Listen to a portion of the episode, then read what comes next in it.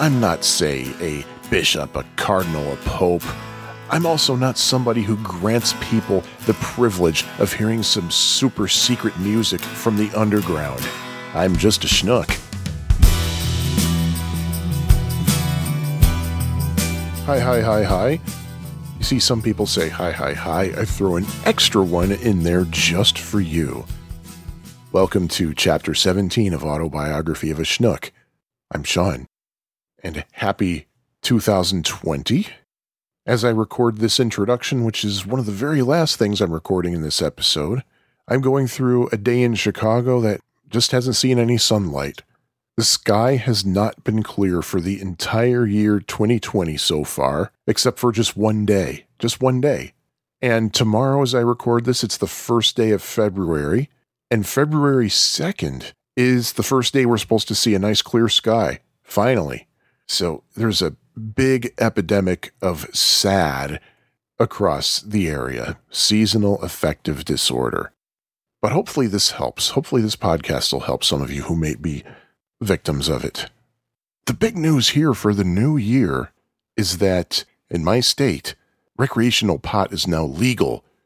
Of course, it does have some uh, little asterisks involved. Uh, for one thing, you have to be 21 or older to buy it, and you have to buy it from a licensed dispensary. And also because it's such a new law and supplies are low, they're giving priority to people with prescriptions so that they don't run out of what they need. I haven't tried anything, well, yet. and if I do, it's not going to be smokable because I, I can't stand smoke. I can't. I would like to try a brownie someday, I think but I don't know. But it turns out there is a problem with severe lack of supplies, which is understandable. It happens all the time when a state legalizes it. It was especially bad in Nevada when Nevada legalized pot because Nevada's in a desert, pretty much. Hard to grow anything in the desert. People were sharing stories on Facebook about how this year, coinciding with the legalization of pot, emergency room visits were up significantly on New Year's Eve. Uh, um, only problem with that is uh, the stuff didn't go on sale until 6 a.m. on New Year's Day. So, yeah, you might want to reconsider your uh, the logic. Anyway, welcome to my podcast, and I want to share a really nice comment I got. It's from uh, Ian Cullen in Scotland, who says, "Hi, Sean. Well, hi, Ian." Just wanted to say how much I'm enjoying the podcast. It's entertaining, but also very educational. I've learned way more than I ever thought I would about the Beach Boys, Catholic schools, 70s Muppet Christmas specials, and most recently, that ketchup should not be put on a hot dog. Uh, just finished chapter 11 and slowly catching up. Keep up the good work. Thank you, Ian. That is so nice of you to say that. Thanks for that email.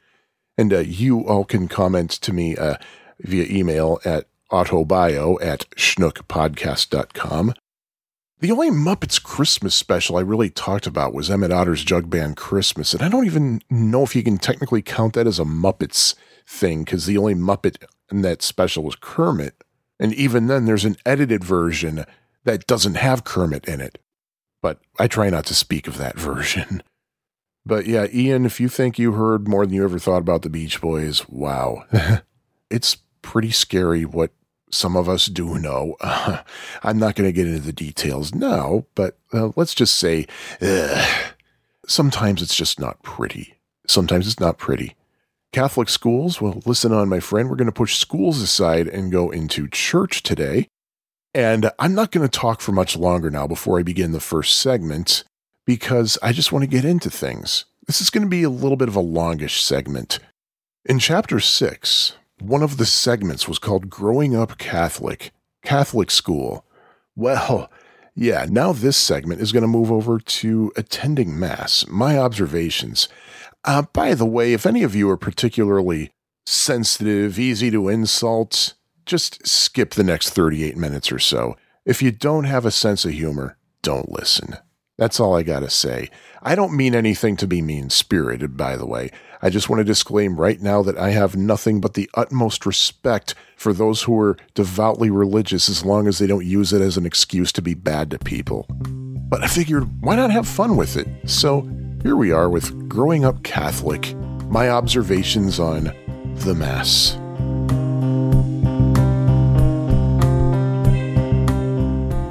There's a scene in a Simpsons episode in which the Simpsons are coming home from church and the kids are ecstatic because it was now the longest possible time before the next time they'd be in church. Well, yeah, it's kind of like that. Those of you who are not Catholic, believe me, Mass is not the most exciting thing in the world, at least most of the time. Say that and you're greeted with some standard Catholic guilt. After all that God gave you, you can give him an hour a week. Some of us would respond that God deserves better, but what are you going to do? Those of us who were raised Catholic, we had to sit through the entire Mass pretty much since birth. Most Christian denominations actually send the kids away during the service for Sunday school to keep them occupied and to help them understand why they're there in the first place. So imagine being a little kid and being expected to sit still and keep quiet when you don't even understand what the hell is going on. I remember as a little kid hoping that somebody would acknowledge that I was good in church. These days, I'm probably worse than I ever was as a little kid. But let me go through what's in a typical Sunday Mass, and uh, I'll go over my observations while I'm at it. Well, actually, before I get into that, I'll use the term Sunday Mass liberally because in the Catholic Church, you can fulfill your Sunday obligation by going to the Saturday Vigil, as they call it. If memory serves me right, I was taught that officially the Saturday Mass counts as long as the sun has started to set, but usually the Saturday Mass can start anywhere between 4 and say 5:30, which in the summer is well before dark. In my family, we usually did Saturday Mass. Most parishes also offer multiple masses on Sunday, usually two or three in the morning, occasionally one in the evening. Protestants sometimes give Catholics a hard time about that because, well, apparently going to worship should not be convenient. You're supposed to schedule your life around your religion, not the other way around. But hey, judge not, right? Mass consists of uh, a bunch of readings, long and rambling prayers, hymns, and a sermon, or homily as we call it. You can follow the proceedings of the Mass in a book called a missalette. Typically, a Mass lasts about 50 eh, ish minutes. When you walk in before Mass starts, it's not unusual for the organist or music group doing the hymns to play some music before Mass starts. This is especially true on Christmas. This past Christmas at the Christmas Eve service, the music group did a bunch of Christmas songs before Mass. The leader announced that they were going to sing a song in Latin for you purists out there, and I quote The song was called In Terra Pax, which means on earth peace. What they didn't count on was that you have purists, and then you have purists like me. I noticed the phrase dona nobis pacem. Now, when I took Latin in high school, despite going to a Catholic school, I was taught classical Latin, the version of Latin that the ancient Romans spoke. The Latin that's the official language of the Vatican is often called ecclesiastical Latin, which is pretty much the same as classical Latin, but some pronunciation was changed, along with some very minor grammar points.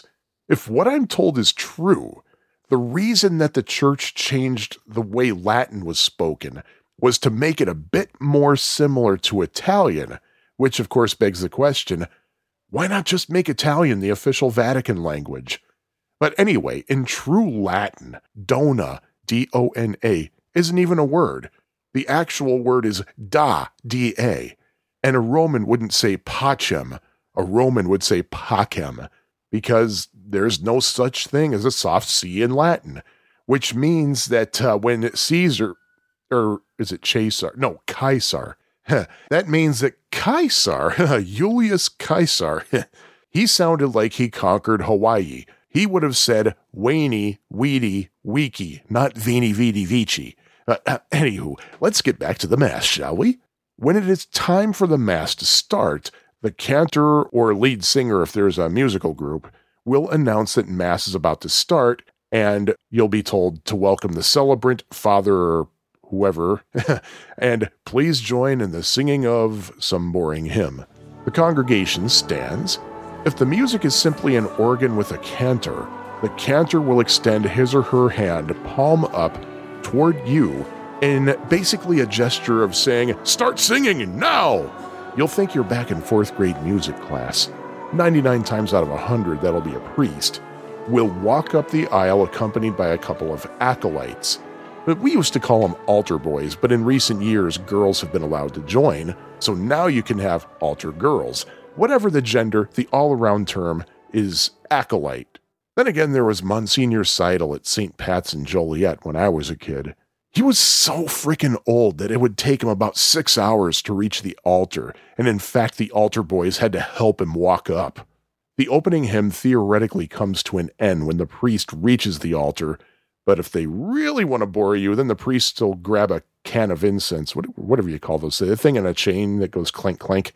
Uh, he'll grab one of those or he'll sprinkle holy water on the congregation a few times, necessitating that there will be an eighth verse sung of what usually proves to be the most boring hymn ever. Whenever the hymn does come to an end, the priest will kick off the Mass with the sign of the cross. He then says something along the lines of, The Lord be with you or sometimes something a lot more rambling, depending on how much the priest loves to hear his voice. Now, this is where they trap you if you haven't been to church regularly in the last several years. Since Vatican II, the congregation would respond in glorious unified monotony, and also with you. However, in 2008, there were some minor changes made in parts of the Mass. Back when the Mass was delivered in Latin, the priest would say Dominus vobiscum, well, that's the fake pronunciation again. It should be wobiscum. Uh, anyway, that literally means the Lord be with you. And the correct response would be et cum spiritu tuo, which means and with your spirit. Well, in 2008, the Mass was changed so that prayers and responses would now be literal translation from the original Latin equivalents. So now, when the priest says, The Lord be with you, you're supposed to respond, and with your spirit. Eleven years later, there are still people who can't get out of the and also with you habit. They're usually the ones who haven't been to church regularly for quite a while. The priest may say a few words, and depending on what time of year it is, the congregation might recite a prayer officially called Confiteor. It's the first of several long prayers that people say with oh so much gusto, basically saying, I sinned, and I hope everybody under and above the sun can forgive me. Uh, note to the Pope when the next Vatican Council happens. There, I just took a long prayer and reduced it to a sentence that says the exact same thing. You're welcome. Next, you have the priest waxing religiously philosophical for a sentence or two, to which the congregation responds, Lord have mercy. More waxing, and this time the people say, Christ have mercy. And once again, a third waxing, and the congregation falls back to, Lord have mercy.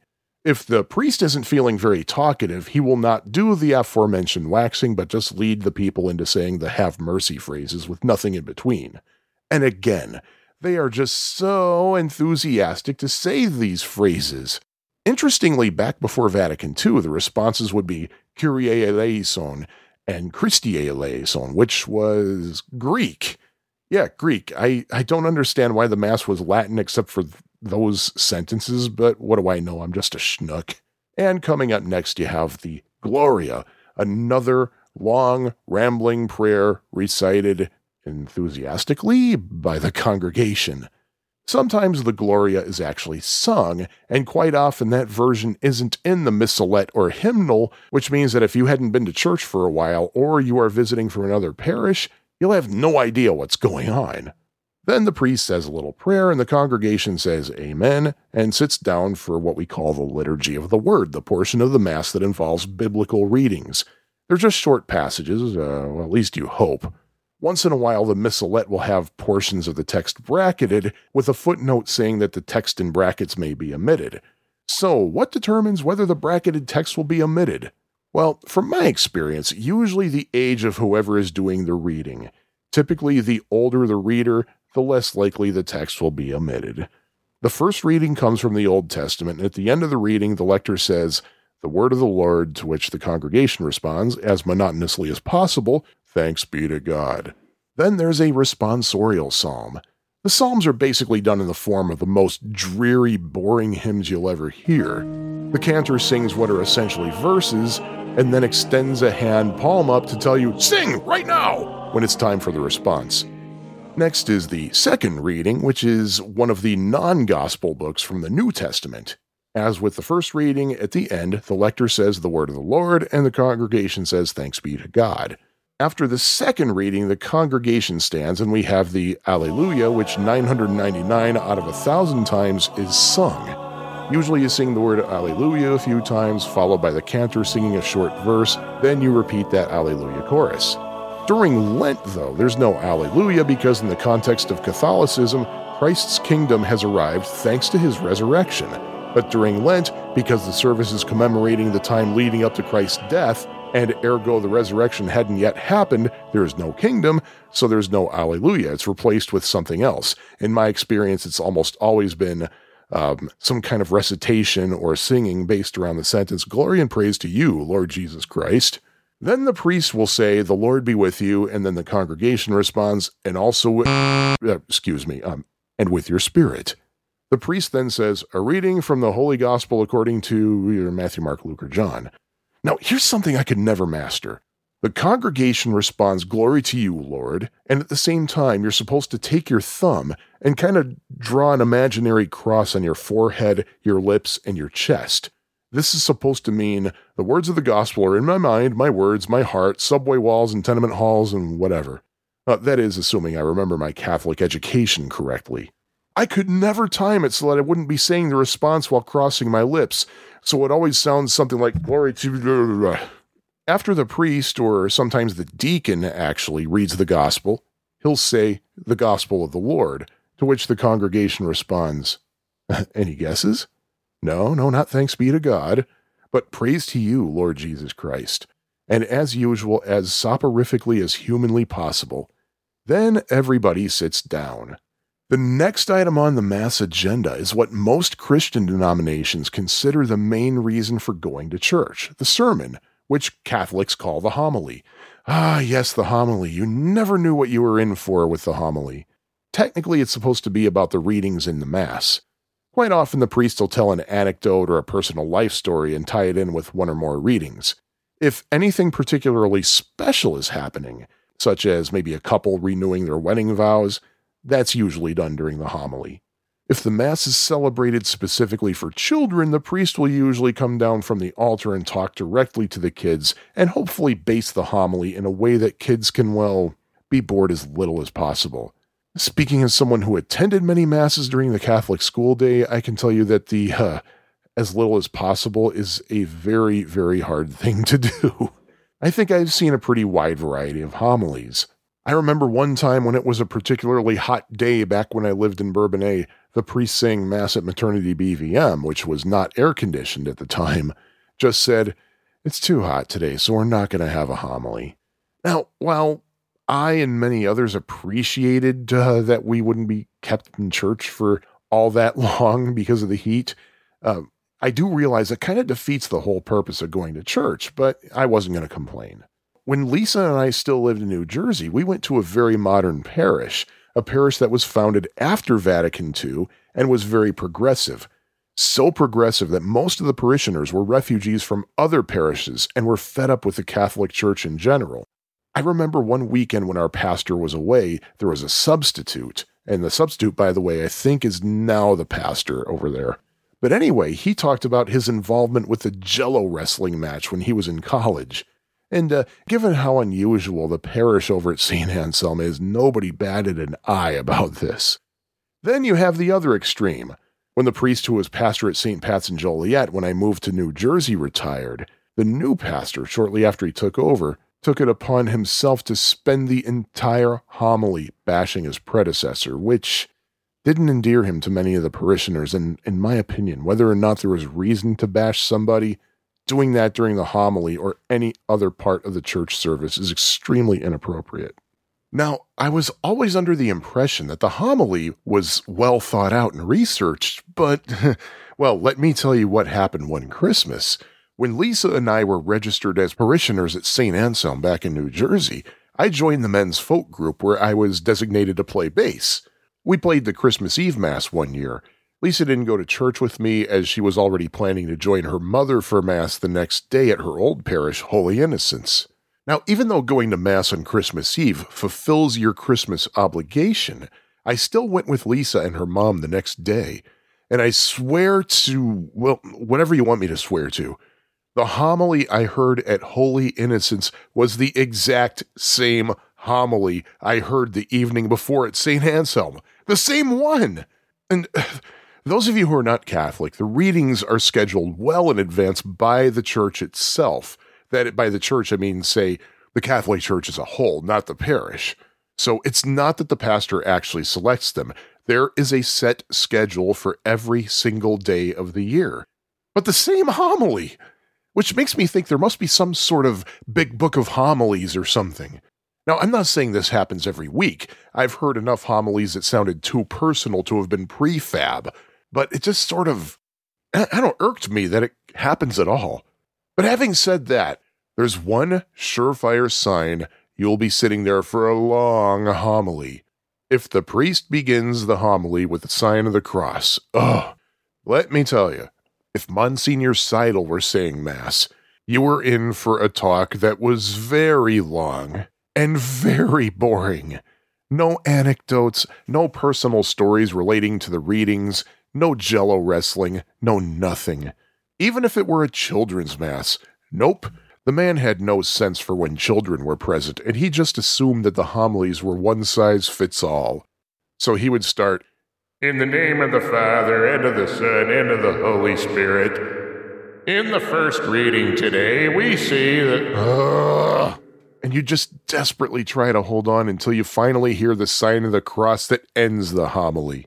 Then you breathe a sigh of relief, stand up, and with the rest of the congregation recite the Nicene Creed, another long, rambling prayer, half of which fell victim to the verbiage change of 2008.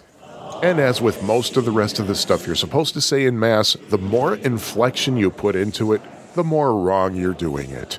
The prayer of the faithful is next. Usually, this means that the lector or priest will read a series of items along the lines of, For the people of our church, that they may live in the Spirit of the Lord, and other crap like that, possibly with the word holy, etc., etc., etc., we pray to the Lord. Usually, the congregation responds with uh, the enthusiasm of a stone teenager Lord, hear our prayer. Sometimes, though, they throw in a different response, and I'm convinced that the only reason for making the response something different is to just be different. If the response is not, Lord, hear our prayer, then whoever is reading the petitions, as they're also called, will say what the response is. Sometimes it's simple, like maybe, Lord, hear us, but other times it's so long and elaborate that you forget what the response is. After all the petitions are read, the congregation is asked to offer up their own petitions in silence. Now, at St. Anselm in New Jersey, they do things differently. Instead of the lector or priest reading the petitions, the petitions were actually handed out to random people in the congregation as they walked in, and they say, Hey, could you read this when we go over the petitions? So each petition during the prayer of the faithful would come from a different part of the church. And instead of asking that personal petitions be offered in silence, the priest would usually say, For what else should we pray? And that opened the floor to people to actually say out loud what they wanted people to pray for, like a sick relative, upcoming surgery, stuff you typically hear of people praying for. One time when New Jersey was going through a nasty drought, one parishioner answered the for what else should we pray question with, Rain, we pray to the Lord. At the Mass We Folk Group people played on December 2nd, 2001, someone said George Harrison, to which Father Bob nodded in agreement. I remember as a lector in high school at uh, Joliet Catholic, I was assigned to read the petitions for one of our school masses, but um, I totally missed my cue. My mind was so set on the word petitions that I totally lost the connection between petitions and prayer of the faithful. So when Father Jim announced the prayer of the faithful, there was awkward silence as I did not take my place at the podium. So Father Jim walked over to the podium and said, I have been called. And then he read the petitions. Yeah, I uh, felt stupid. But anyway, that's the end of the Liturgy of the Word, and we now sit down and go into the Liturgy of the Eucharist. It begins with the priest or perhaps designated volunteers from the congregation bringing communion wafers and the wine ingredients to the priest, who will then mix the wine ingredients right there at the altar. The wafers and wine mix are called gifts for some reason. Usually there's a hymn called the offertory hymn when this stuff happens, but if there isn't, the priest recites a little passage to which you're supposed to respond with the vigor of a DMV worker Blessed be God forever. The congregation then stands up again while the priest says a few things, including asking the congregation that the gifts that are to be sacrificed are acceptable to the Almighty Father. And then the congregation says, with all the excitement of a C SPAN broadcast, May the Lord accept the sacrifice at your hands for the praise and glory of his name, for our good and the good of all his holy church. Uh, the word holy was one of the additions made in 2008, so there's another part in which you could detect people who haven't been to church in a while. Anyway, regarding that, my thought was always well, if we sacrifice something decent instead of bad tasting wine and dry ass wafers, we wouldn't need to pray that God's going to accept the sacrifice. Um, anyway, the priest will say a little prayer over the gifts, and then the congregation kneels, assuming the church has kneelers. Uh, only church I've been to without kneelers was St. Anselm. It is acceptable to sit if you're not comfortable kneeling.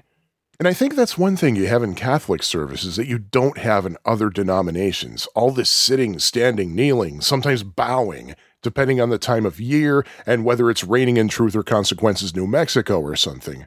I have a Protestant friend who once, when talking about the Catholic Mass, told me, if I want a 60 minute workout, I'll join a gym.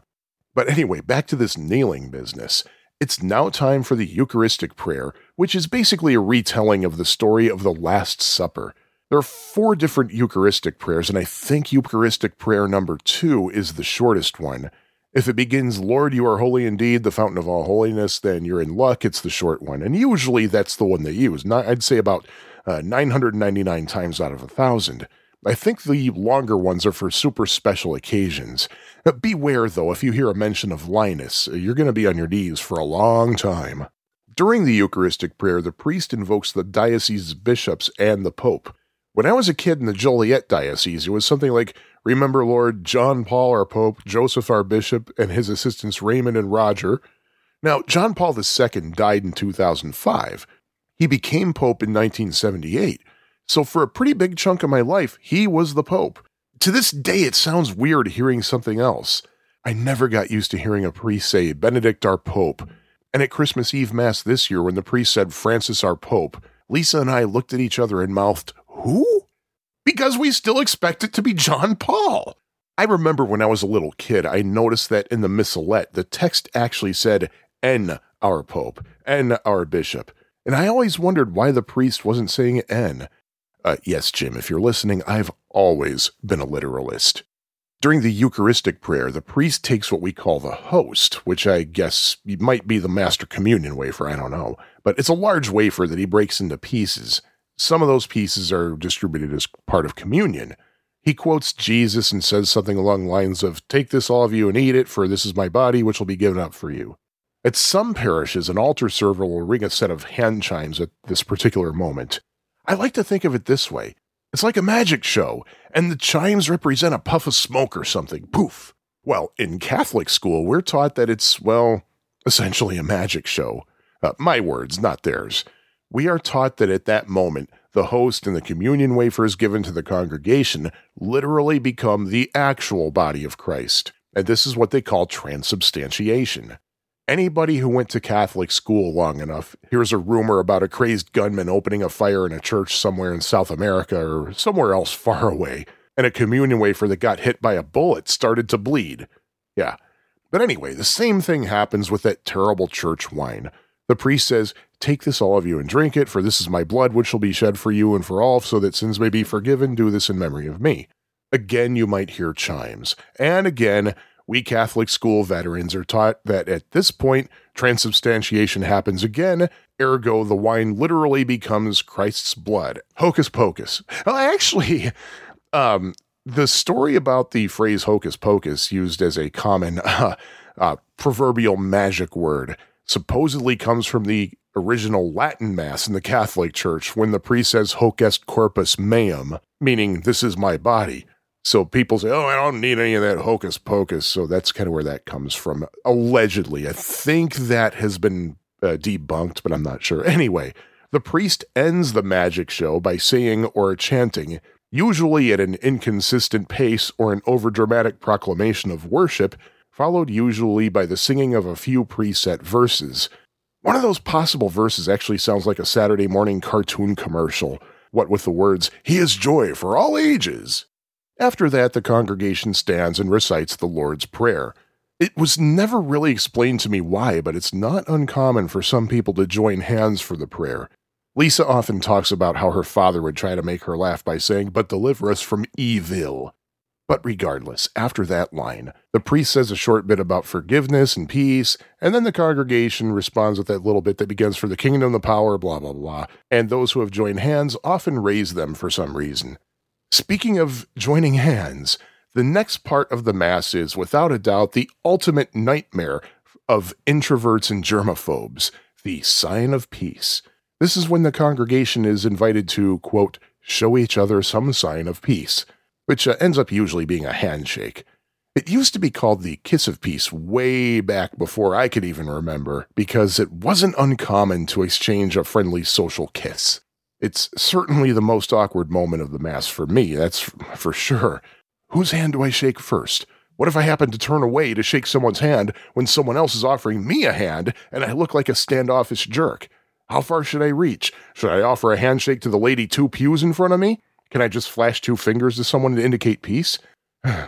I only pray that the organist or music group hurries up and gets the Lamb of God thing started so this ends, or the priest leads the recitation of the Lamb of God if it's not sung. Ah, Lamb of God, in which twice you ask for mercy and then you ask for peace. And when that's done, the congregation kneels and waits to be ushered to the communion line. Now, here's how communion works in the Catholic Church. There are usually two hymns sung during communion, or if the congregation is particularly large or they just want to take up more of your time, there could be a third song. You get in line, and when you get up front, you either cup your hands or open your mouth. If you cup your hands, it's an indication that you wish to be handed the wafer, or as was usually the case at St. Anselm, actual bread, and you feed yourself. If you open your mouth and extend your tongue a little bit, you are telling the person, I'm not putting that thing in my mouth, that's your job. The priest or Eucharistic minister will say, The body of Christ, and you respond, Amen. You are then given the wafer. I always, always opted to be handed the host. But uh, the one time I got communion from Monsignor Seidel, it was apparent to me that when he was in seminary back in 1742, he was told, just put it in everybody's mouth. My mouth was not even open, yet he tried to shove the damn thing in my mouth. Oh, God. If you so desire, you can also step to the side and get a sip of wine, courtesy of a Eucharistic minister, deacon, or another priest. You are told, Receive the cup of the Lord, and you respond, Amen, and you drink from the cup, like a couple of sips. And don't worry, you know it's safe to drink from the same cup that everybody else has been drinking from because after every drink, the Eucharistic minister quickly wipes a spot of the chalice with a napkin, ensuring total complete sanitization. Then you go back to your seat, kneel, and meditate. And of course, you have to time yourself so that when you stop kneeling and you sit back in the pew, that you don't back into the person behind you who might still be kneeling and have his or her arms and elbows on the back of the pew. And uh, there are certain rules with receiving communion in the Catholic Church. First of all, you have to be Catholic, and you have to have officially made your first communion sacrament. I remember how one of my non Catholic classmates at St. Pat's didn't know how the Mass worked, and she ended up getting in the communion line and ergo got communion. Oh man, Sister Loretta, the principal, gave her a severe tongue lashing for doing that. Because huh, if you're not Catholic, you keep your ass in that pew during communion. Also, if you're in mortal sin, you're not allowed to get communion until you go to confession and wipe that mortal sin off your soul. Which, of course, brings the question what is mortal sin? Ask that and you'll get a vague answer that probably involves the phrase grievous offense, and uh, if you die with mortal sin on your soul, you go to hell. And that's even if you get killed in a car accident as you're driving to confession with the intent of wiping away that sin on your soul because intending to do a good thing doesn't count. Ah, thanks for that wisdom, Miss Robb, my religion teacher in sixth grade. Uh, yeah, it's kind of strange, isn't it, that intending to do bad without actually doing the bad thing somehow counts as doing bad, but intending to do good, but ending up not being able to do good doesn't count. Huh. I think you're also not supposed to get communion if you missed Mass through your own fault, or maybe there's some kind of a th- three strikes rule or something. I don't know. 16 years of Catholic school didn't help me retain that rule. Look up the word communion in a dictionary and you'll see the words group, sharing, association, fellowship. Basically, the complete opposite of what these Catholic communion rules do. Now, the root of the word is union, and the com prefix indicates with. So, communion means with union, right? But hey, I'm not some Vatican bigwig who comes up with these rules. I'm just a schnook. Just to give a little bit of contrast, every once in a while I play in uh, the band over at First Free Church of Chicago. It's an evangelical free church, and sometimes they have communion. And I, um, how they do it is how I believe it's done in most Protestant faiths. They don't exclude anybody. If you're in the congregation, you get to participate. You'd be handed a small piece of cracker or bread and a thimble sized cup of grape juice. Usually, you are asked to wait until everybody has their cracker or bread and juice so that in the spirit of communion, everybody would drink and eat at the same moment. So, almost the exact opposite of what Catholics do. But getting back to the topic, if my dad and I went to Mass without my mom for whatever reason, she was out of town, sick in bed, whatever, he'd tell me, just head straight out to the car after communion. in fact, I think he may have actually gone straight to the car when communion started. To this day, I don't think my mother knows about this.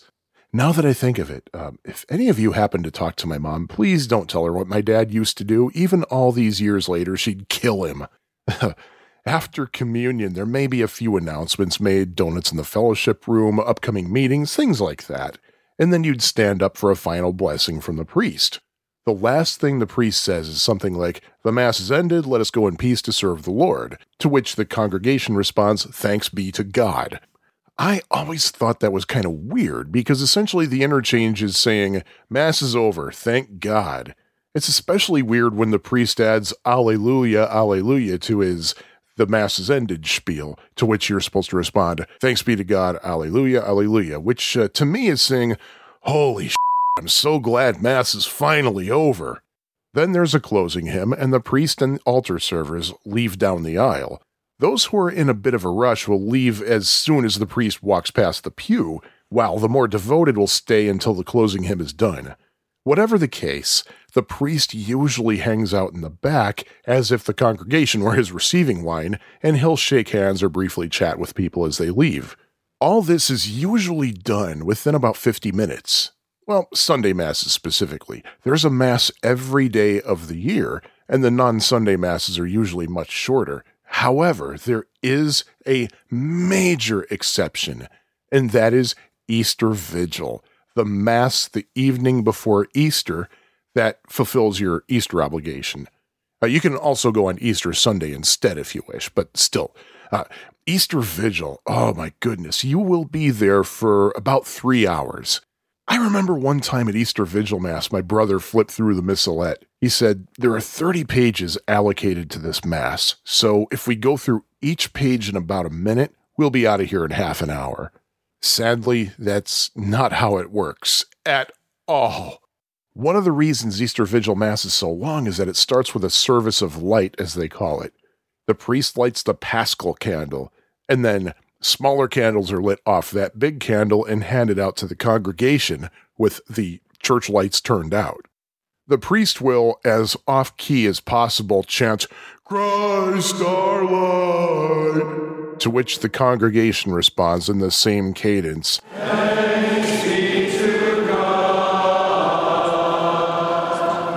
Then there's the Litany of Saints, in which the priest seemingly reads from the index of Butler's Lives of the Saints. Holy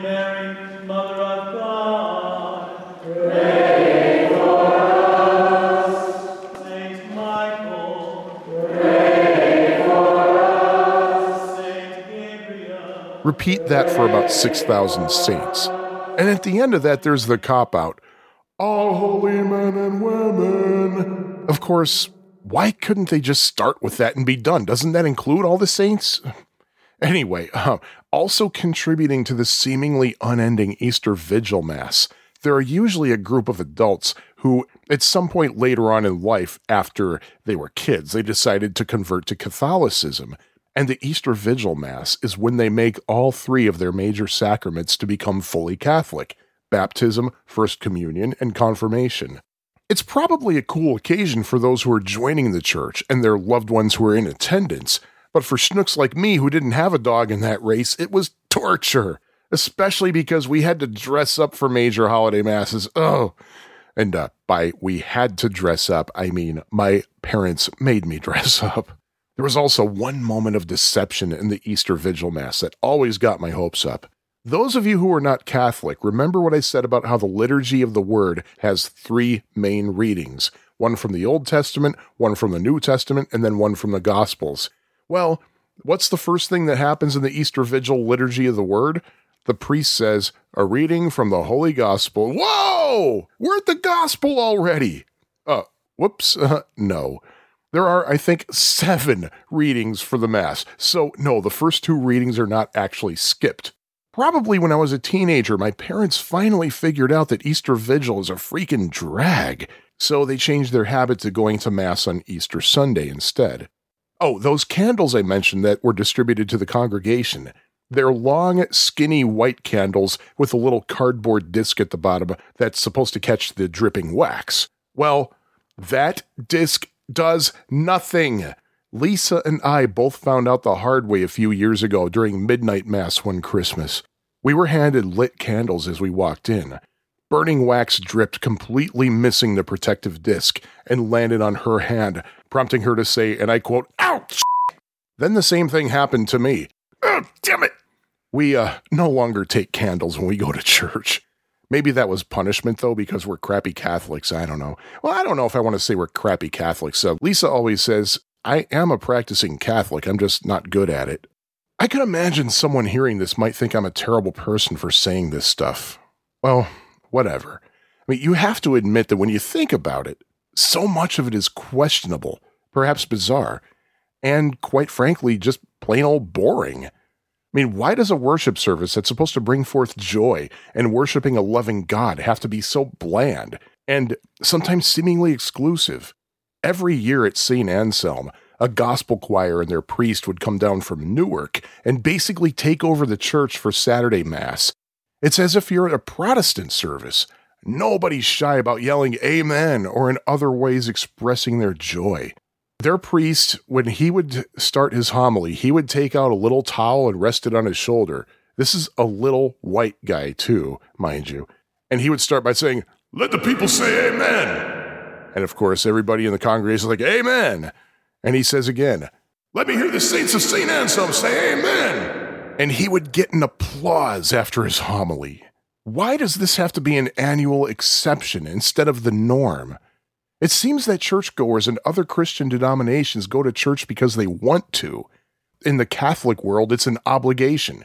In fact, they even use the word obligation when you have to go to church outside of the usual Sunday worship. Holy day of obligation. And it's quite interesting that such positive words are thrown around in the context of a Mass. Worship, of course, the priest celebrates Mass. It's hardly a celebration when the congregation has the enthusiasm of hibernating hedgehogs. Now, of course, I know the Catholic Church has bigger problems than making Mass a little bit more exciting, from the rather sexist attitudes all the way through the unspeakable crimes throughout its history. But I just wanted to address the peculiarities and idiosyncrasies that I and so many others have gone through, and maybe have some fun while we're at it.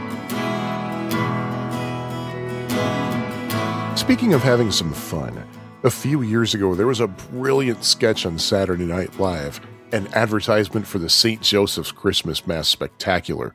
I will link that in the online bibliography at schnookpodcast.com, by the way.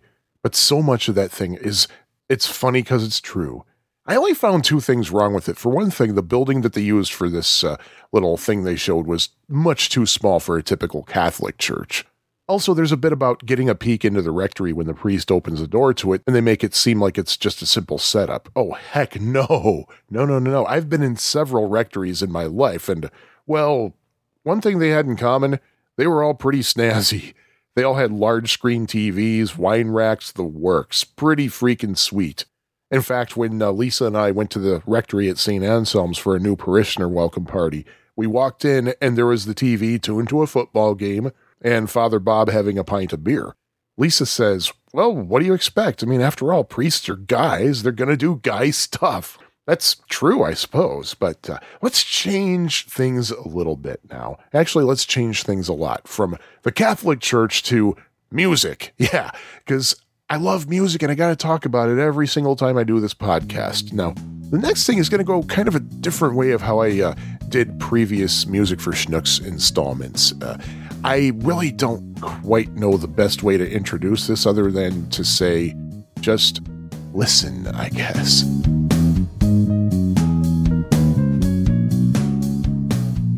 Hey, I was just an ignorant college student. I didn't know I was doing anything illegal. It was at the Walworth County Fairgrounds in Elkhorn, Wisconsin, at the annual flea market, a gold mine if you were looking to add to your record collection for cheap prices. I think it was 1992 when I saw a box full of sealed copies of a Beatles album called Happy Michaelmas. Um, misspelled as Michaelmas, by the way, but $3 a pop. It was on a label called the Adirondack Group. The contents? The Beatles fan club Christmas recordings from 1967 and later. Wow, I always wanted this stuff from something other than a recording I made from the radio. Cool. Hmm, weird note on the back. The illustrations are a commercial concept for the album. Therefore, we are unable to say that the illustrations represent a completely accurate presentation of the recording artist as he has or does now appear. The album may contain previously recorded material. Uh, I did not read that wrong, by the way. It said the album may contain previously recorded material. I certainly hope it has previously recorded material. I can't imagine that as I spin the record, the artist will be recording that music on the fly just before the stylus hits the right part of the groove. But what I found curious was that sentence about the illustrations. What illustrations? The cover was just text. Curiously, it didn't have the word Beatles anywhere, just John, Paul, George, Ringo in large red letters, and Happy Michaelmas, well, Michaelmas actually, in smaller green text below it. The phrase Happy Michaelmas, by the way, comes from Paul McCartney's contribution to one of the Beatles' Christmas recordings. It was 69, I think. I think it was that one. Uh, oh, well. Happy New Year, Happy Christmas, Happy Easter, Happy Autumn, Happy Michaelmas, everybody. Happy Christmas, everybody, to you. Uh, but anyway, later that summer, I went to a record show at a Holiday Inn on a frontage road in Joliet. I found a few cool gems to add to my collection, including another piece of Beatles vinyl that seemed odd to me, but also had some stuff I had on cassette that I recorded off the radio. Another upgrade. This one was called Withered Beatles, and its cover was a parody of the cover of With the Beatles, the Beatles' second album. The difference is that the picture has artists' conceptions of the Beatles as old men. Hmm, interesting that the cover of this album might actually theoretically be what the liner of Happy Michaelmas was referring to.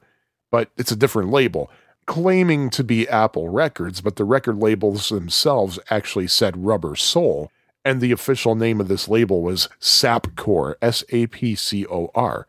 Regardless, I paid $18 for this mysterious album, Withered Beatles, which was a two record set and it was a hodgepodge collection of various 1962 and 1963 recordings by the Beatles, including Besame Mucho and How Do You Do It, recorded at EMI Studios shortly after they were signed to the Parlophone label.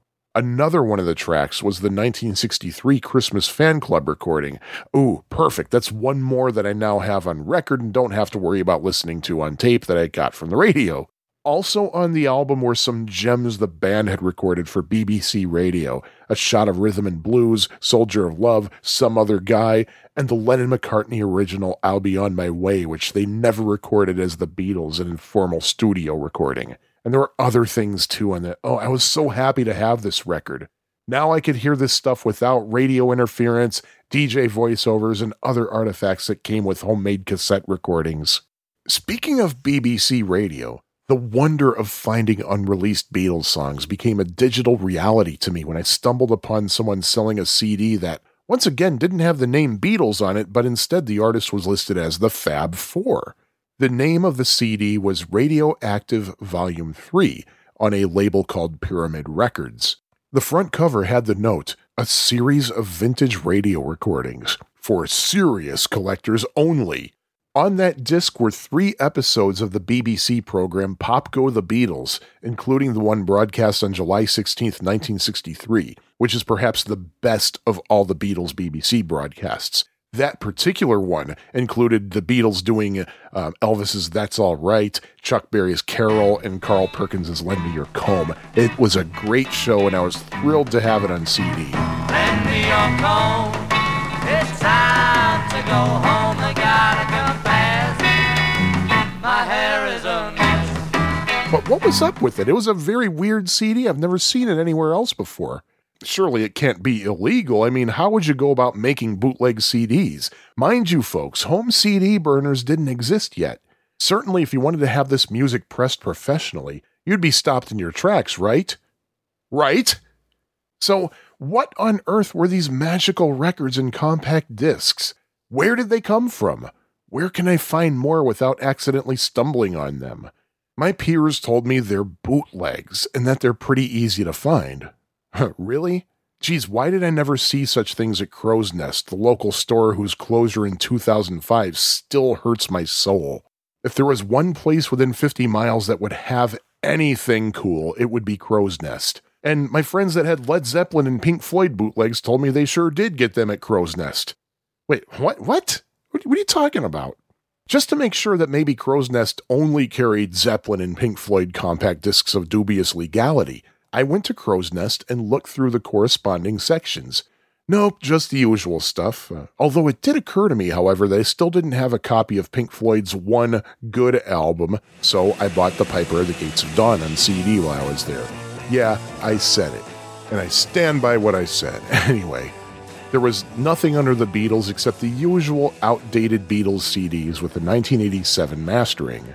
Certainly, I wasn't going to ask anybody working there if they had bootleg CDs. I mean, what am I, dumb? Do I think they're dumb enough to admit it, especially given that Crow's Nest already got into hot water for selling alleged drug paraphernalia? I'd better just keep my trap shut. Wait a minute, what's this? Oh, there's a section called Imports. Hmm. Eh, it's probably just some European pressings and compilations of the usual stuff. Wait a minute, this is interesting. What's this Beatles CD in a slimline cardboard package in the imports section? Unsurpassed Masters Volume 1, 1962 to 1963. Yellow Dog Records, apparently out of Luxembourg, hence the import status. What's this? Whoa, uh, Besame Mucho. How do you do it? Songs from Please Please Me with take numbers attached? Holy crap, yep, this is it. Bootleg payload. Oh, there's a volume 2 as well. But wow, these things cost almost 30 bucks a pop. Uh, I'm just going to take one. I'll come back after my next payday for another one.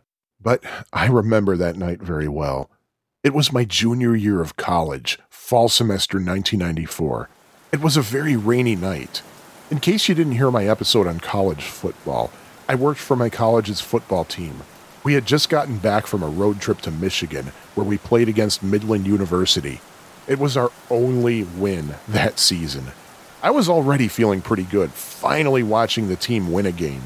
Being a commuter student, I lived at home, but the parents were away for a few days, so I got the house and car all to myself. So I went home, put on some dry clothes, and went to Crow's Nest. When I got home, I dried the rain off again and changed into sweatpants and a t shirt.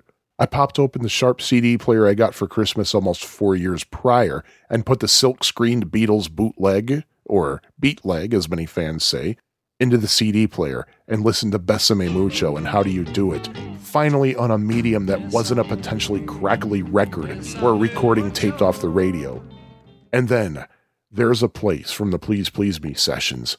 Not a groundbreaking song by any means, but holy shit, it sounded fantastic. Beautiful stereo, and in terms of audio fidelity, incalculably better sounding than the actual official Please Please Me CD, which was in mono and in desperate need of a remaster. Stunning.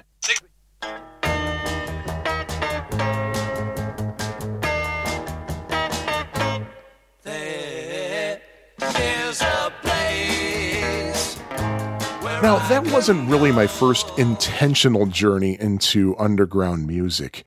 What I'm going to do at this point is just kind of drop in some anecdotes that I remember from what I consider my heyday of collecting this underground music, starting with August 1993.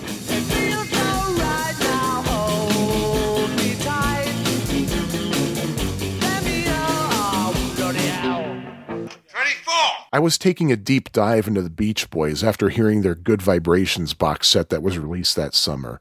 I discovered the Surfs Up mailing list, an online Beach Boys discussion forum that happens over a weekly email digest.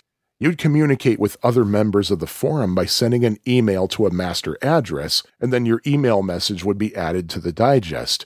Could you imagine Facebook comments that become visible only once a week? Well, one of the members, a gent around my age, and his name was Dave Procopi, was advertising his tape sets that he sold, usually 20 to $25 each, depending on the set. He had a tape set covering Beatles studio sessions and also for the Beach Boys' Pet Sounds album and their unfinished Smile album. Now, after hearing all the hype about Smile, I was really looking forward to hearing the outtakes that were included in the Good Vibrations box set, but I was actually left disappointed. The music sounded unfinished and unpolished at best.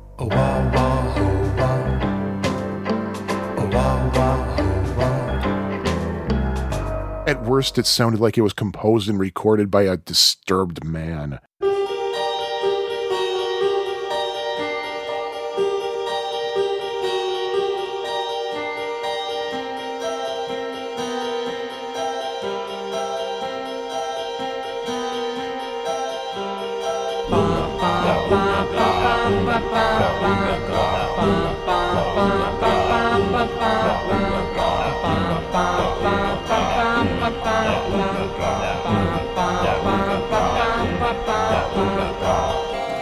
But one thing I still wanted to hear that was conspicuously absent from the Smile material on that box set fire. Smile was to include a four part suite called The Elements, in which each part would represent an ancient element earth, air, fire, or water.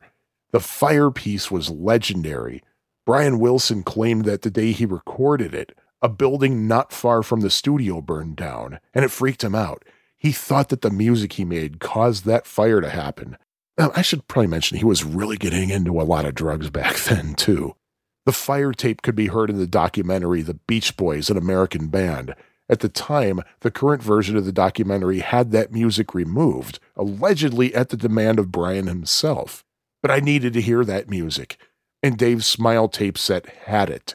These tape sets were basically compilations made from various bootleg CDs, and made specifically for people who didn't have the money to shell out 25 to $30 per disc for a bootleg. When the two tape set arrived, uh, some people listening might be thinking, wait a minute, I remember that being a three tape set. well, when I got it, it was only two tapes. He didn't expand it to a third tape until a few years later. But anyway, I found that Dave's tape set was about as bootleg as you can get. It was just two Maxell XL2 tapes, each with a small sticky note labeling tape 1 and tape 2, and there were also extensive photocopied liner notes. I listened to Fire and. Oh, it scared the crap out of me. And I was listening on a bright, sunny afternoon. I can only imagine how freaked out I would have been had I listened in the dark instead. I could totally understand why Brian would be freaked out that his own music was so powerful. Speaking of Maxell XL2 tapes, that's how many of us traded back then cassette tapes. Again, bootleg CDs cost upwards of $30 each, and especially because so many of us were college students, we couldn't buy a heck of a lot of these Dutch imports, as they're sometimes called. Wonder how Procopi was able to afford the collection he had. We'd swap lists online and make deals. A very common type of trade was a two for one trade, meaning that if you wanted something off someone's list but you didn't have anything the other person wanted, then for every tape of that person's that you wanted with music, you would send two tapes. And it had to be a decent cassette, too. Not one of those cheapo bag of tapes you can find at the Walgreens impulse boxes by the checkout. One of the most popular brands was Maxell, with the XL2 being very common. There was a time when Maxell had a rewards program called Max Points. Maxell products, including audio cassettes, video cassettes, floppy disks, would come with stickers with a certain number of max points that you could stick onto a form that you could get by contacting Maxell. And then you could redeem those max points for different rewards. And because we traders knew that we would continue to be making tapes and doing trades, most of us redeemed our max points for more audio cassettes, the cheapest thing in the max points catalog. There were people who racked up enough points to get literally hundreds of audio cassettes, and that's exactly what we did. And we found out the hard way that um, the folks at the Maxell Redemption Center must have already prepackaged every single item in the catalog one by one, just so they could slap a label and postage on the products and get them out right away. I repeat, one by one, each product in separate packages, which meant that if you redeem points for, say, three items, you would get three packages in the mail instead of just one master package with three items inside it. Which also meant that many bootleg traders received upwards of 200 individual packages in the mail. No, they didn't just take the tapes and put them in a box, they had each tape in its own separate mailer. So, yeah, many traders reported how pissed off their carriers were. Mine, however, he was pretty cool. He just delivered the tapes in a couple of those plastic USPS bins with the handles. He said, Yeah, just give them back when you're done. Meanwhile, I had to deal with disposing of several dozen padded cardboard envelopes, each containing a Maxell XL2 cassette.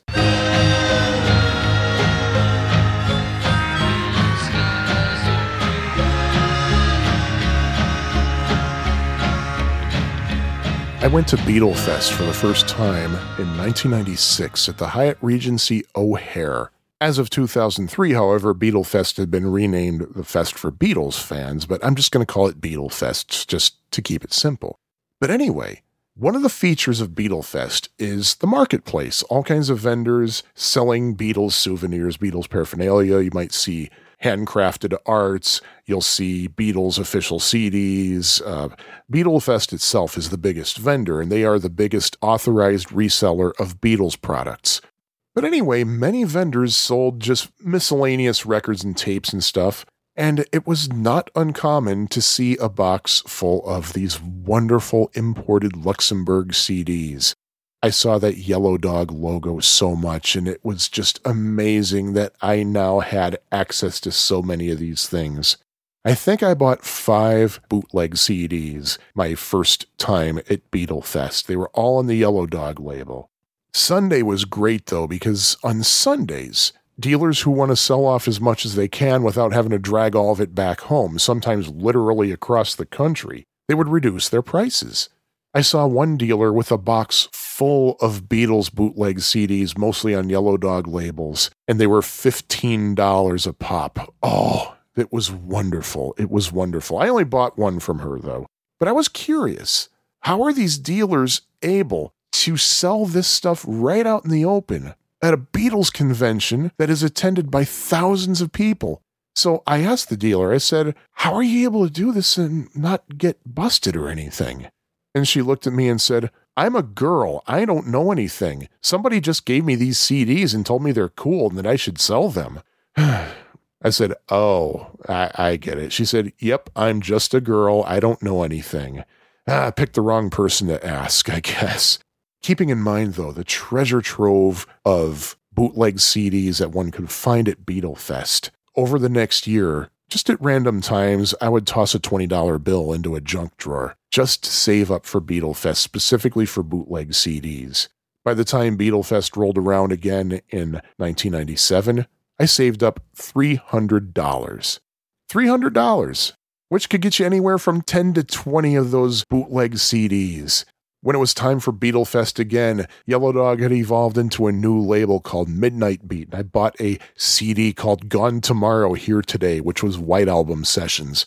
There was another CD from Reproman Records. Reproman was a label that basically copied the Midnight Beat CDs, and I bought their version of the Beatles Hollywood Bowl shows, all three concerts in pristine quality. Wow! And Reproman turned out to be a division of a bigger bootleg label called Vigotone. And Vigotone was another big name. They had all kinds of good studio quality recordings of the Beatles, the Beach Boys, the Rolling Stones, I think, John Lennon, and they had all kinds of spin off labels Spank, Pegboy, and I'm sure there were others, but I can't think of them right now. Uh, the person behind the Vigotone label was busted, I think in 2002, was it? And uh, they turned out to be based in Louisiana. That's where the bust happened. Speaking of Pegboy, I bought a CD at Beatlefest called It's Not Too Bad which was nothing but Strawberry Fields Forever throughout the whole CD, was tracing the evolution from demo stage to final product. And it was a great, wonderful listen, hearing one of the Beatles' most amazing songs take shape. Over the years, finding bootlegs at Beatlefest became harder and harder because Mark Lapidos, who's in charge of the fest, would be more and more careful about allowing people doing that. He didn't want people to get busted and he didn't want to get in trouble, so he had a very strict no bootlegs policy. Didn't mean you couldn't find them at all. If you said the right thing to a dealer, the dealer might look around side by side and pull out a little shoebox and present it to you and ask you if anything looks interesting to you. Other times, somebody might write a number on a sticky note and hand it to you. That was their hotel room number. And the times that I'd go up to that room number, I'd usually walk in and there were two or three TVs set up with VCRs, and there'd be all kinds of videos for sale. And of course, the beds were outlined in CD crates. I don't think I ever bought anything from one of these secret hotel room vendors, mainly because they were way overpriced, in my opinion, not worth it. I've found that in more recent years, you're more likely to find Beatles bootlegs on vinyl at the fest than you would CDs. I guess partly because most Beatles bootlegs on vinyl are so old that no one's going to get busted for selling them. They came out back in the 70s and 80s, while CDs are a little bit newer, a little bit more easy to bust somebody over, I think. And maybe statute of limitations has something to do with it. I don't know. I don't know.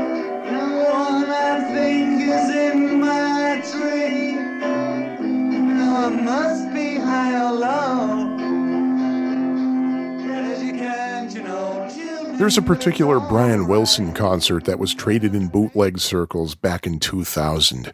That was the second year that Brian Wilson went out on the road. Even though he toured in 1999, it was still shocking that he would have a second tour. We all thought for sure that 1999 would be the one and only time we'd get to see him on the road. But nope, he's been on the road pretty consistently ever since, actually, to this day. But in 2000, he toured the Pet Sounds album. They played the entire Pet Sounds album with a symphony orchestra. Many of those concerts had been traded as bootleg tapes, some on videotape, some on audio tape.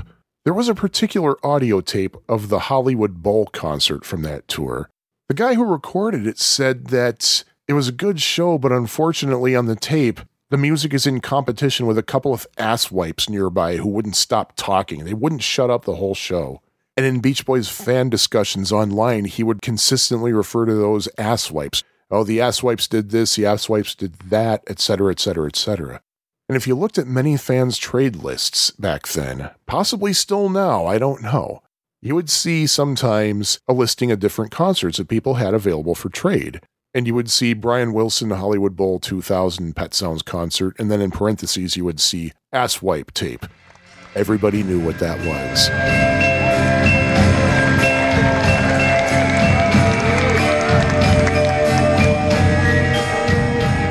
Of course, you had the professionally made bootlegs on the major bootleg labels. I mentioned Yellow Dog and Vigotone. You also had labels with names like The Swingin' Pig and Invasion Unlimited. Yellow Dog and Vigotone were the big players in the game. Really, they had the best in terms of content and sound quality, usually. Invasion Unlimited, in my opinion, they had interesting variety but really crap sound quality. But then, as times and technology progressed, you started getting homegrown labels like Purple Chick.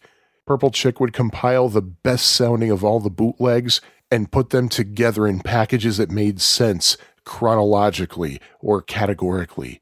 And the cool thing about Purple Chick, they weren't for sale, they were free.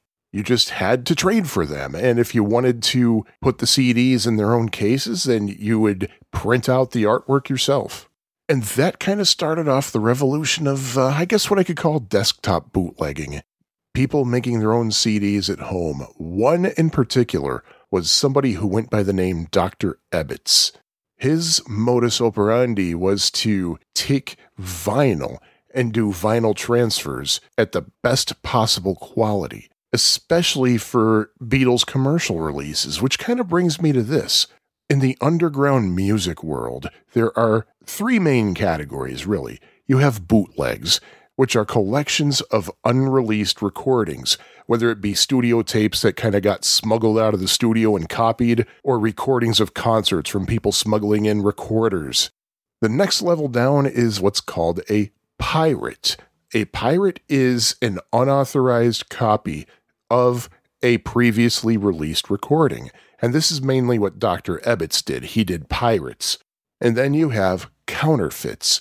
Counterfeits are basically exact reproductions of actual commercial products, but they try to make you think they're the original. A classic example is Introducing the Beatles, released on Vee-Jay Records in January 1964. It is one of the most counterfeited albums in history. There are so many out there. If you find a copy of Introducing the Beatles out in the wild, chances are more likely than not that it's fake. But as for the pirates, as for the Dr. Ebbetts pirates, the reason for those, I think it was the mid 2000s when Dr. Ebbetts was at his prime. He would take the Beatles albums and convert them to CDs from fresh vinyl. He would open a fresh copy of the record. I think that's what he would do. He'd open a fresh copy of the record and immediately do a digital recording of that record. And the reason for that was the Beatles material had not been remastered since 1987, and their CDs sounded very not good, not good. And we wanted something better. Even a digital recording of those records sounded better than the official CDs. So he was there to fill that void. He did needle drops of all their British albums, mono and stereo, the US albums, mono and stereo. I'm pretty sure Dr. Ebbetts did things other than the Beatles. I seem to remember he did a couple of Simon and Garfunkel titles, possibly some Beatles solo things too, maybe some Springsteen. I'm not sure 100%. And then, even more homegrown, there was a Beatles bootleg discussion forum. And sometimes members of that forum would put together their own little bootleg collections. I remember there was one called Vinyl to the Core, so called because it compiled a lot of unreleased Beatles recordings that had been bootlegged on vinyl and other formats, but never on CD. So basically, they were making their CD debut on Vinyl to the Core. There was another collection called 5 Dot Wonderful, or was it 5 Point Wonderful? And that was the 5.1 individual audio channels from the Beatles anthology DVDs, essentially hearing the individual tracks of their multi track recordings. That was such a revelation to hear. Cause I'm the tax man. Yeah, I'm the tax man. Usually, the way these homegrown bootlegs would be distributed was by a bootleg tree, really, which means that there was a designated trunk, someone with the master recording, the master CD. That person would make CDR copies for the branches. Like, say, five to 10 branches would receive the copy, and then each branch was assigned a number of leaves. Basically, people who didn't want to distribute the CDs any further, they just wanted to receive it. Those were the leaves. It was a surprisingly efficient and fun way to trade things. Usually we would just do two for one trades, just like we did back in the cassette days. We would send two blank CDRs for every one CDR that we wanted back with music. And just as with audio cassettes, we were very picky a lot of times about the brands of CDRs. Usually the recommended CDRs were made by a Japanese company called Taiyo Yuden. They had the best quality products, and of course, you had to make sure that the CDs were made by Taiyo Yuden's Japan factory and not by their Taiwan factory. The Taiwan Yuden CDs had problems. They either wouldn't burn properly or sometimes they'd be susceptible to CD rot. How could you tell the difference between a Taiyo Yuden Japan CD and a Taiyo Yuden non Japan CD? Well, basically, all the Taiyo Yuden Japan CDs, the little inner ring on the CD itself was kind of a smoky colored translucent ring. All the other CDRs out there usually had transparent rings. Here in America, it was pretty easy to find at bigger stores Fuji CDs. If they said made in Japan, they were using rebranded Yuden CDs. One year at Beatlefest, I saw a vendor with all kinds of bootlegs for sale, including some of these titles that were put together by this bootleg discussion forum, the same titles that were supposed to be free. Well, I got pissed. I actually ratted the guy out to Mark Lapidos. I happened to see Mark and I said, Hey, Mark, there's a guy over there selling bootlegs. He said, Oh, is there? And I saw him storm over to the guy. And next thing I saw, the dude was packing his stuff. So, oh, I know some people are probably ticked off at me for that because that meant one fewer source of bootlegs. But oh well, dude was doing something that he shouldn't have been doing. But trading evolved even further as high speed internet were becoming a more common thing. There used to be a website, I don't think it exists anymore, at least not the way it did before, called myplay.com. MyPlay was basically a way you could store your music online in online lockers. There were people who discovered that as a way to trade bootlegs online. People would convert their CDs to MP3s, put them on myplay.com, and let people download them. You would have to give other people your username and password, of course, which caused one little problem. People were finding their myplay.com lockers suspended. Why? Well, because the systems at myplay.com were detecting that there were dozens of people logged into the same account at the same time from different IP addresses. That set off some alarms. So, we came up with a little strategy of trading through myplay.com. People interested in a particular locker would be added to a list. The owner of the locker would send the username and password to the first person on the list, along with the rest of the names on the list. The person who receives the list will download whatever he or she wants from the locker and then no longer access it again, and then send the credentials to the next person on the list. Repeat until you get to the end of the list. That way, nothing looks suspicious. There was only one instance of a login at the locker at any given point. People who are bigger audiophiles don't like MP3s. But thanks to people's growing interest in the cloud, there are plenty of options out there where you can store bigger files like FLAC, free lossless audio codec, and other formats that let you shrink your music down but without losing any audio quality, unlike with MP3s. Whatever trading is done nowadays, I think, is done entirely online through various servers, private servers, some using public upload sites. But whatever the case, trading is still alive and well. As for me, I don't really do it anymore. Mainly because I just I just don't have time. I have too many interests right now, and also there's not really much out there that's left that I haven't already heard. I'd listen to my radio, took it. He's listening to talk radio in his own room. I wish I could do some uploads, but I got suspended from.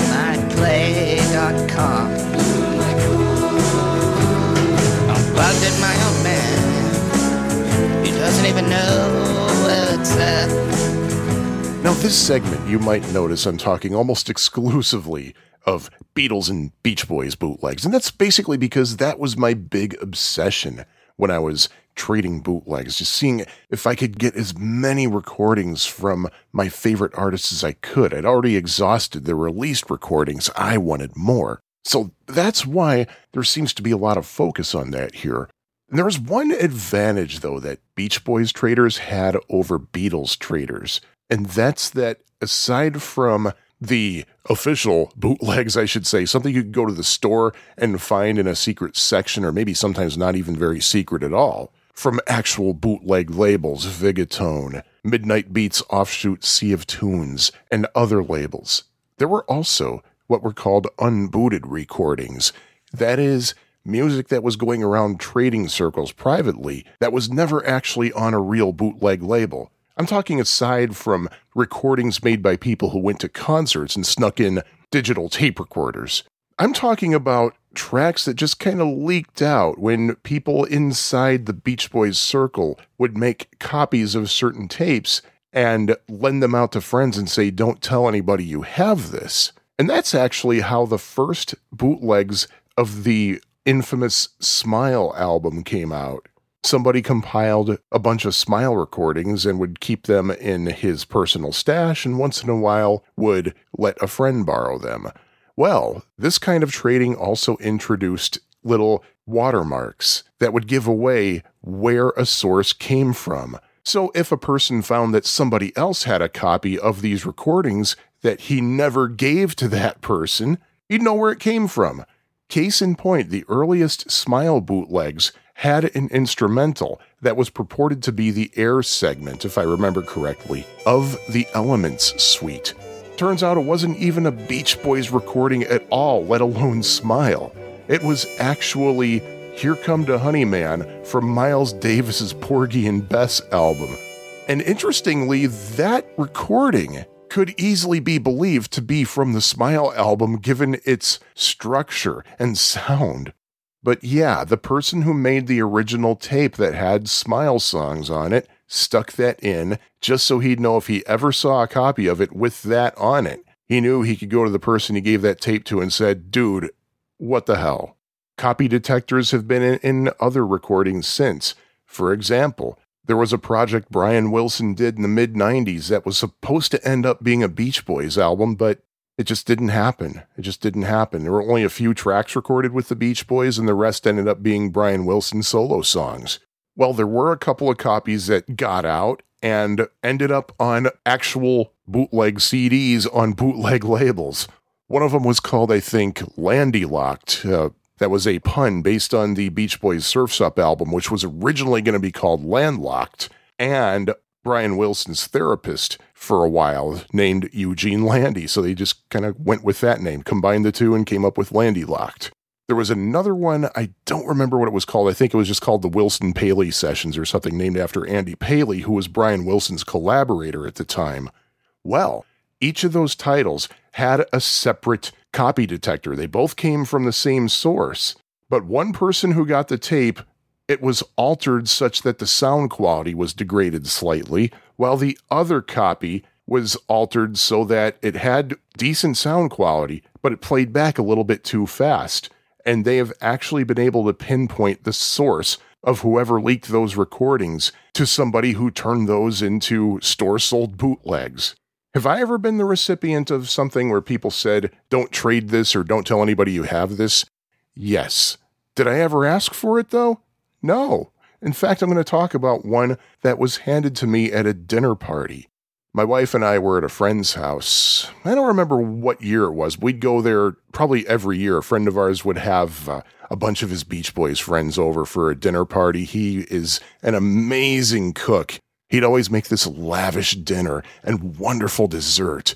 And we'd talk about the music we love and we'd bring our guitars and stuff and just have a little group sing too. Well, over dinner, one of our friends handed me this CD and said, Here you go. This is just something I threw together and uh, don't trade it. Don't tell anybody you have it. But I just thought uh, you'd like a copy. It was a compilation called Get the Boot. It had just random one off Beach Boys and Brian Wilson recordings going back to the late 60s all the way up through almost the present day. There were a couple of tracks that I know that he got from me that I recorded off the radio when the Beach Boys were in the studio at a Chicago radio station. It was Brian Wilson, the rest of the group, and they were recording unplugged versions of songs from a country album they just released called Stars and Stripes. I knew they were going to be on the radio, so I recorded it. And he put those songs, there are two songs, I Can Hear Music and Little Deuce Coupe, he put those on that CD. Uh, he put them in the wrong order, but hey, who's complaining? He also put a Beach Boys demo on it that he got from me, and I'll talk about that in a moment. So I can identify three of those as coming from me, and there are a bunch of other tracks that were just never bootlegged before on a bootleg label that he just kind of collected. They were sitting on his hard drive, and he wanted to put them all in one central location. So I had that CD in my collection, never traded it, listened to it, and found that a lot of the stuff he had, I had in better quality anyway.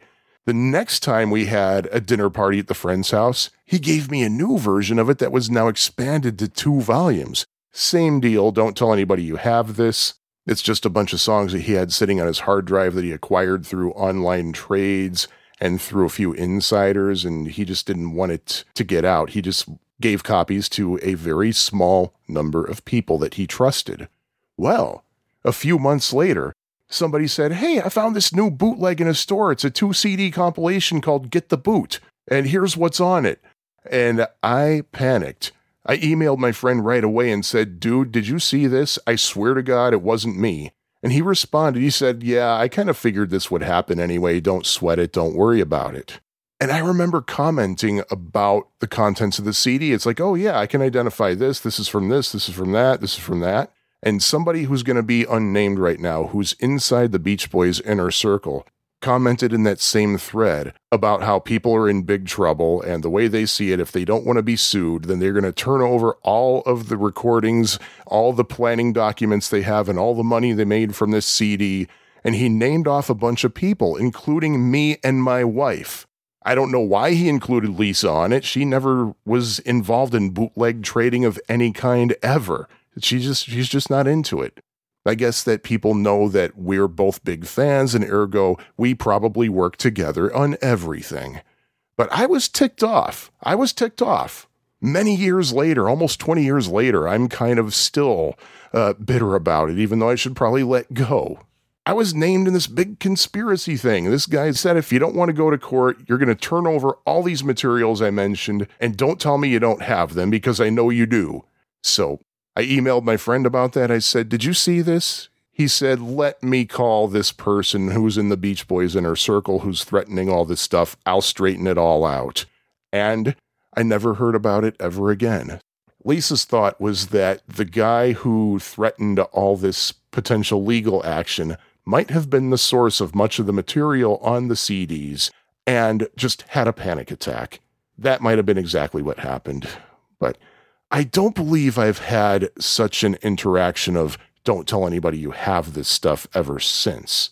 I don't think it's so much that people are panicky about that stuff now. I think it's more like in the years since, the Beach Boys have granted their fans their wishes many times and have released a treasure trove of archival material. There was a great box set in 2013 called Made in California. It was a career retrospective, and it had a lot of previously unreleased recordings that people have been dying to hear. And every year since 2013, the Beach Boys have released some kind of copyright extension compilation that has stuff that people didn't even know existed. And of course, perhaps the biggest treasure trove was in 2011 when Brian Wilson finally agreed to let the public hear the Beach Boys Smile sessions. And there was a massive box set that came out five CDs, two vinyl long players, a couple of books. Oh man, it was the, it was amazing. It was called the Smile Sessions, and it has pretty much everything you could possibly want that's known to exist. Sadly, if there's ever anything similar for the Beatles in which people have these unreleased recordings that have never been, well, officially bootlegged, as it were, never came my way. There's a lot of things in the vaults that I would love to hear. I would love to hear that second take of Twist and Shout, even though it's nowhere nearly as good as the take that was released. I would love to hear some Revolver sessions. I'd also like to hear take two of Tomorrow Never Knows. Take three is the released version, and take one was released on the anthology set in 1996. So my obsessive compulsive disorder wants that second take. Ugh. The legendary 27 minute version of Helter Skelter, though, well, after hearing the earlier takes of Helter Skelter and what that 27 minute version likely sounded like, eh, I'm not really clamoring for that so much. But hey, if there's anybody who wants to send me some secret Beatles tracks, uh, well, please do not email me at schnookpodcast.com and don't let me know where I can find them because bootleg trading is illegal.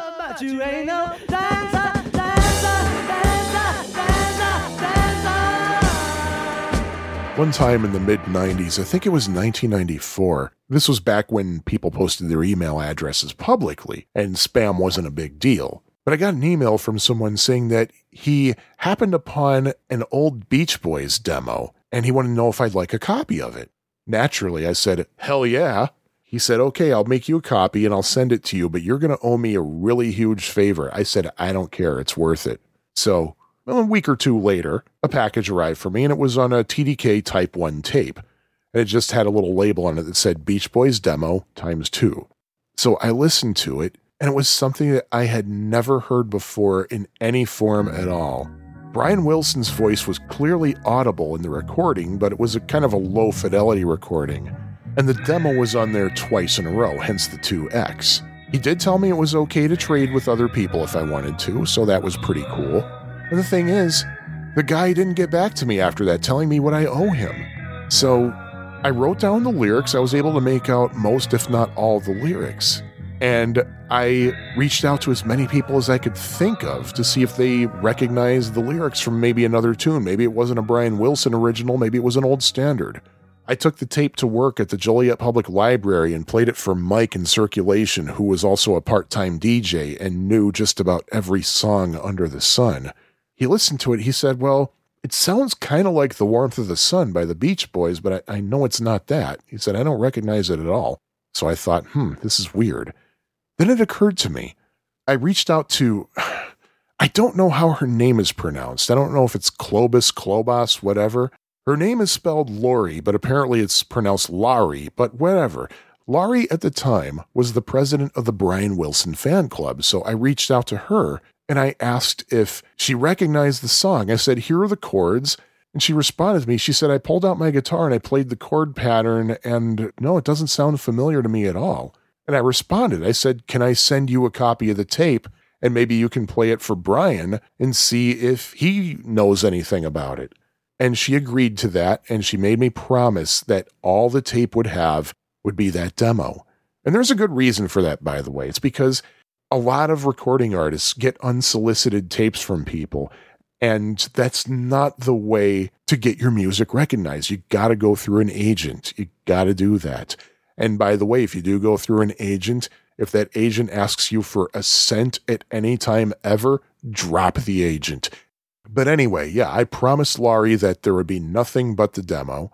So I mailed the tape to her. And then a couple of weeks later, she actually wrote me a letter and said, Hey, I played the tape for Brian when he was visiting the office recently, and he recognized it. He said he wrote the song, but he didn't remember if he had a collaborator. And he said he was playing bass with his brother Carl playing guitar and singing harmony with him, which I thought it was too. It sounded kind of like Carl. She said he thinks he recorded it in 1963. He and Carl were at a friend's house and there happened to be a microphone and a tape recorder set up, so they recorded that little demo there. And she said, I do want to know though where you got this from. She said, We're not looking to get anybody in trouble or anything. Don't worry about that. We're just curious as to how people end up with these things when the actual artists don't have a copy themselves.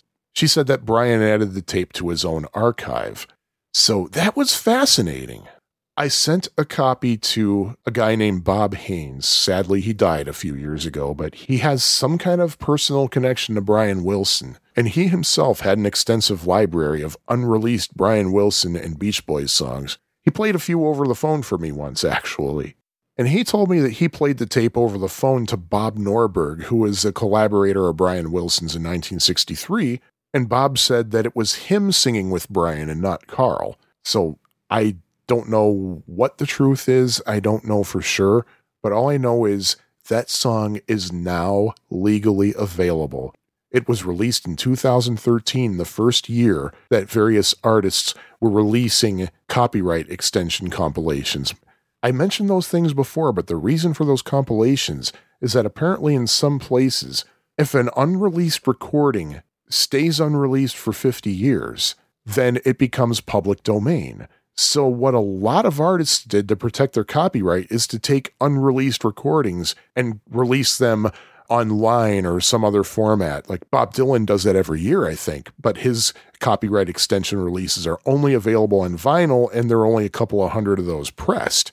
But the Beach Boys copyright extension releases happen to be digital for the most part. The song is called Thank Him, and you can get it on iTunes. And I'd like to think that it was because of the tape that I sent Brian, that was why it came out. So, as for the guy that I owed a huge favor to, several years later he emailed me again and said, I don't know if you remember me, but I sent you a tape of a Beach Boys demo. I just want you to know I have another copy that's in better sound quality. Do you want me to send it your way? And I said, Absolutely. Here's my address. Sadly, though, I never did get that upgraded recording.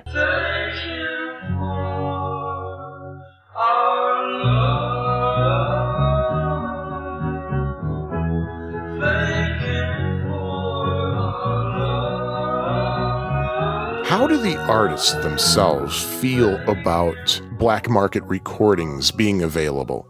It depends on whom you ask. One Beach Boys fan talked about how he happened to take an elevator with Al Jardine of the Beach Boys, and he actually said to the guy, Hey, aren't you Al Jardine? And he said that Al said, Yes, I am, and don't buy bootlegs. I can understand why they wouldn't want people to buy bootlegs because, well, that's money going to people who shouldn't be getting the money, and the money doesn't go to the artists. My response to that is, well, if you don't want people buying the bootlegs, release the material that is on those bootlegs so people can buy them legitimately and you get the money you deserve. In fact, Frank Zappa did just that. He had either a series of albums or a box set that was called Beat the Boots. Frank Zappa took the actual bootlegs that were out there and just reproduced them himself, artwork and everything. Didn't go back to the vault for better masters. He just took them and released them himself as part of that Beat the Boots series. So that way he got that money. I think Bruce Springsteen once said that he knew that he made it big time when he saw a bootleg Springsteen recording in a store, and it made him feel good that he was in that kind of a demand. I don't remember if it was Larry King or somebody else who, not terribly long ago, asked Paul McCartney, Does it bother you when people trade bootlegs of your music? And he just kind of laughed and said no. The Doobie Brothers, however, one of the most famous sitcom episodes of any show ever is the What's Happening episode called Doobie or Not Doobie. The plot of the episode took shape when Roger was interviewing the Doobie Brothers for the school paper, and he asked, What's one big problem that you don't like having to deal with? And somebody in the band said, People bootlegging our concerts because, man, a recording gets out, it's low quality, and they're essentially stealing our performances. They send some dumb kid out with a tape recorder and pay him to record the concert. And it's, it's a terrible thing that shouldn't be happening.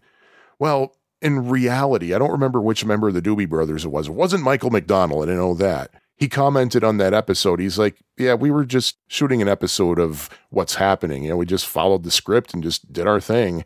He said, Believe me, bootlegging is the least of our worries. so, so I, I really don't know. I, I really don't know what to make in general. The one thing I can say on behalf of artists who don't like that people do this is that it takes control away from the artist. They don't have a say in how that music gets out. Doing what Frank Zappa did, and so many people are starting to do now, and putting out archival releases, that kind of returns the power to the artist because now they can actually have control of what goes in, what goes out. Hello there. I be Roger Thomas. Which doobie you be? Back during my heyday of bootleg trading, I and other folks involved had a gentleman's agreement that if the material that we're trading ever comes out legitimately, we would buy it. We would absolutely buy it. And I've stuck to that word. I bought the Smile Sessions. I purchased all of the Beach Boys archival releases that have come out for copyright extension purposes. I bought the Beatles anthology, their BBC compilations, and I will continue to do so. There are some people who I know that I've traded with back all those years ago who said, Yeah, 40 bucks for this release. I don't know if I want to spend that kind of money on this. And I would come back and say, Dude, back then, you would pay 25 to $30 per CD to a bootlegger for this same material in lesser quality. Here we have what's essentially a two CD set in much better sound quality with more material and for only the cost of $20 each, and the money goes to the right people this time. Just shut up and buy it. And I reminded him of that gentleman's agreement. And he's like, Yeah, I know, but it's like, I did, said, Dude, just shut up and get it. All right. Just shut up. I know what you do for a living. I know you can afford it. I'm gonna do an operetta.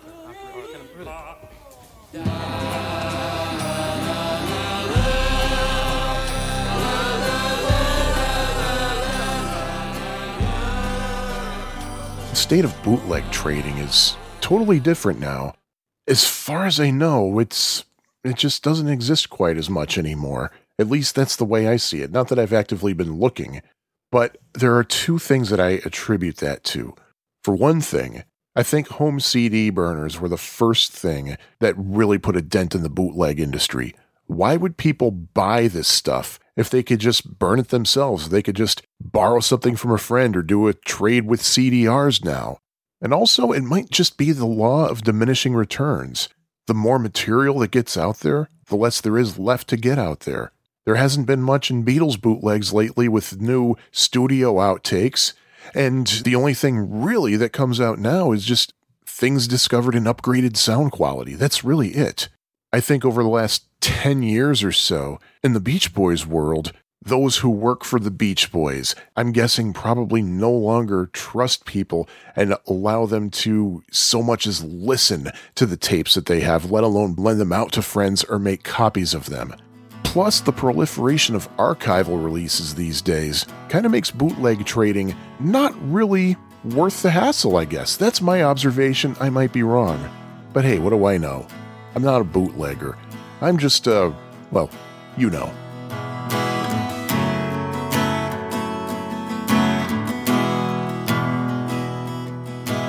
Oh, and by the way, I realized my explanation of the watermarks might have been a little bit unclear. Here's what I mean. Let's say that I have a tape of some wonderful, eh, I don't know, Green Day recordings, but they're unreleased recordings. I'm not supposed to have them. And Green Day knows that I have them. But I just can't help myself. I want to give my friends a few copies. I want to give Dave a copy. I want to give Jane a copy. But I tell them strictly do not make copies for other friends. What I might do to identify in case someone else has a copy for some reason that didn't come from me, maybe I will edit out a verse of one of the songs on Dave's copy. And maybe on Jane's copy, I'll slip in a song that's not by Green Day, but maybe Gin Blossoms and make her think that it's Green Day.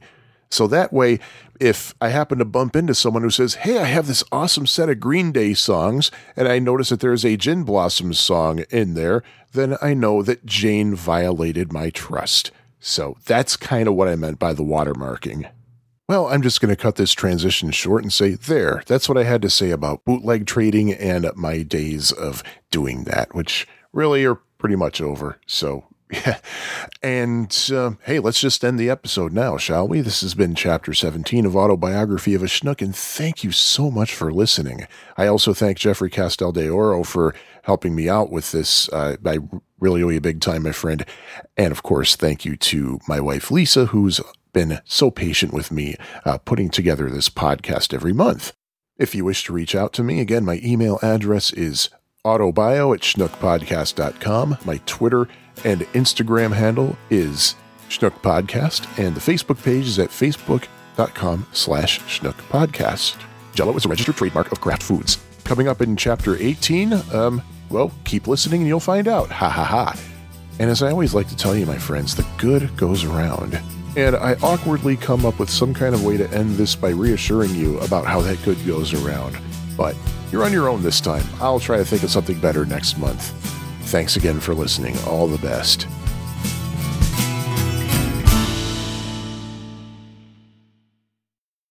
So, what determines whether the bracketed text will be a. So, what determines whether the bracketed text will be a.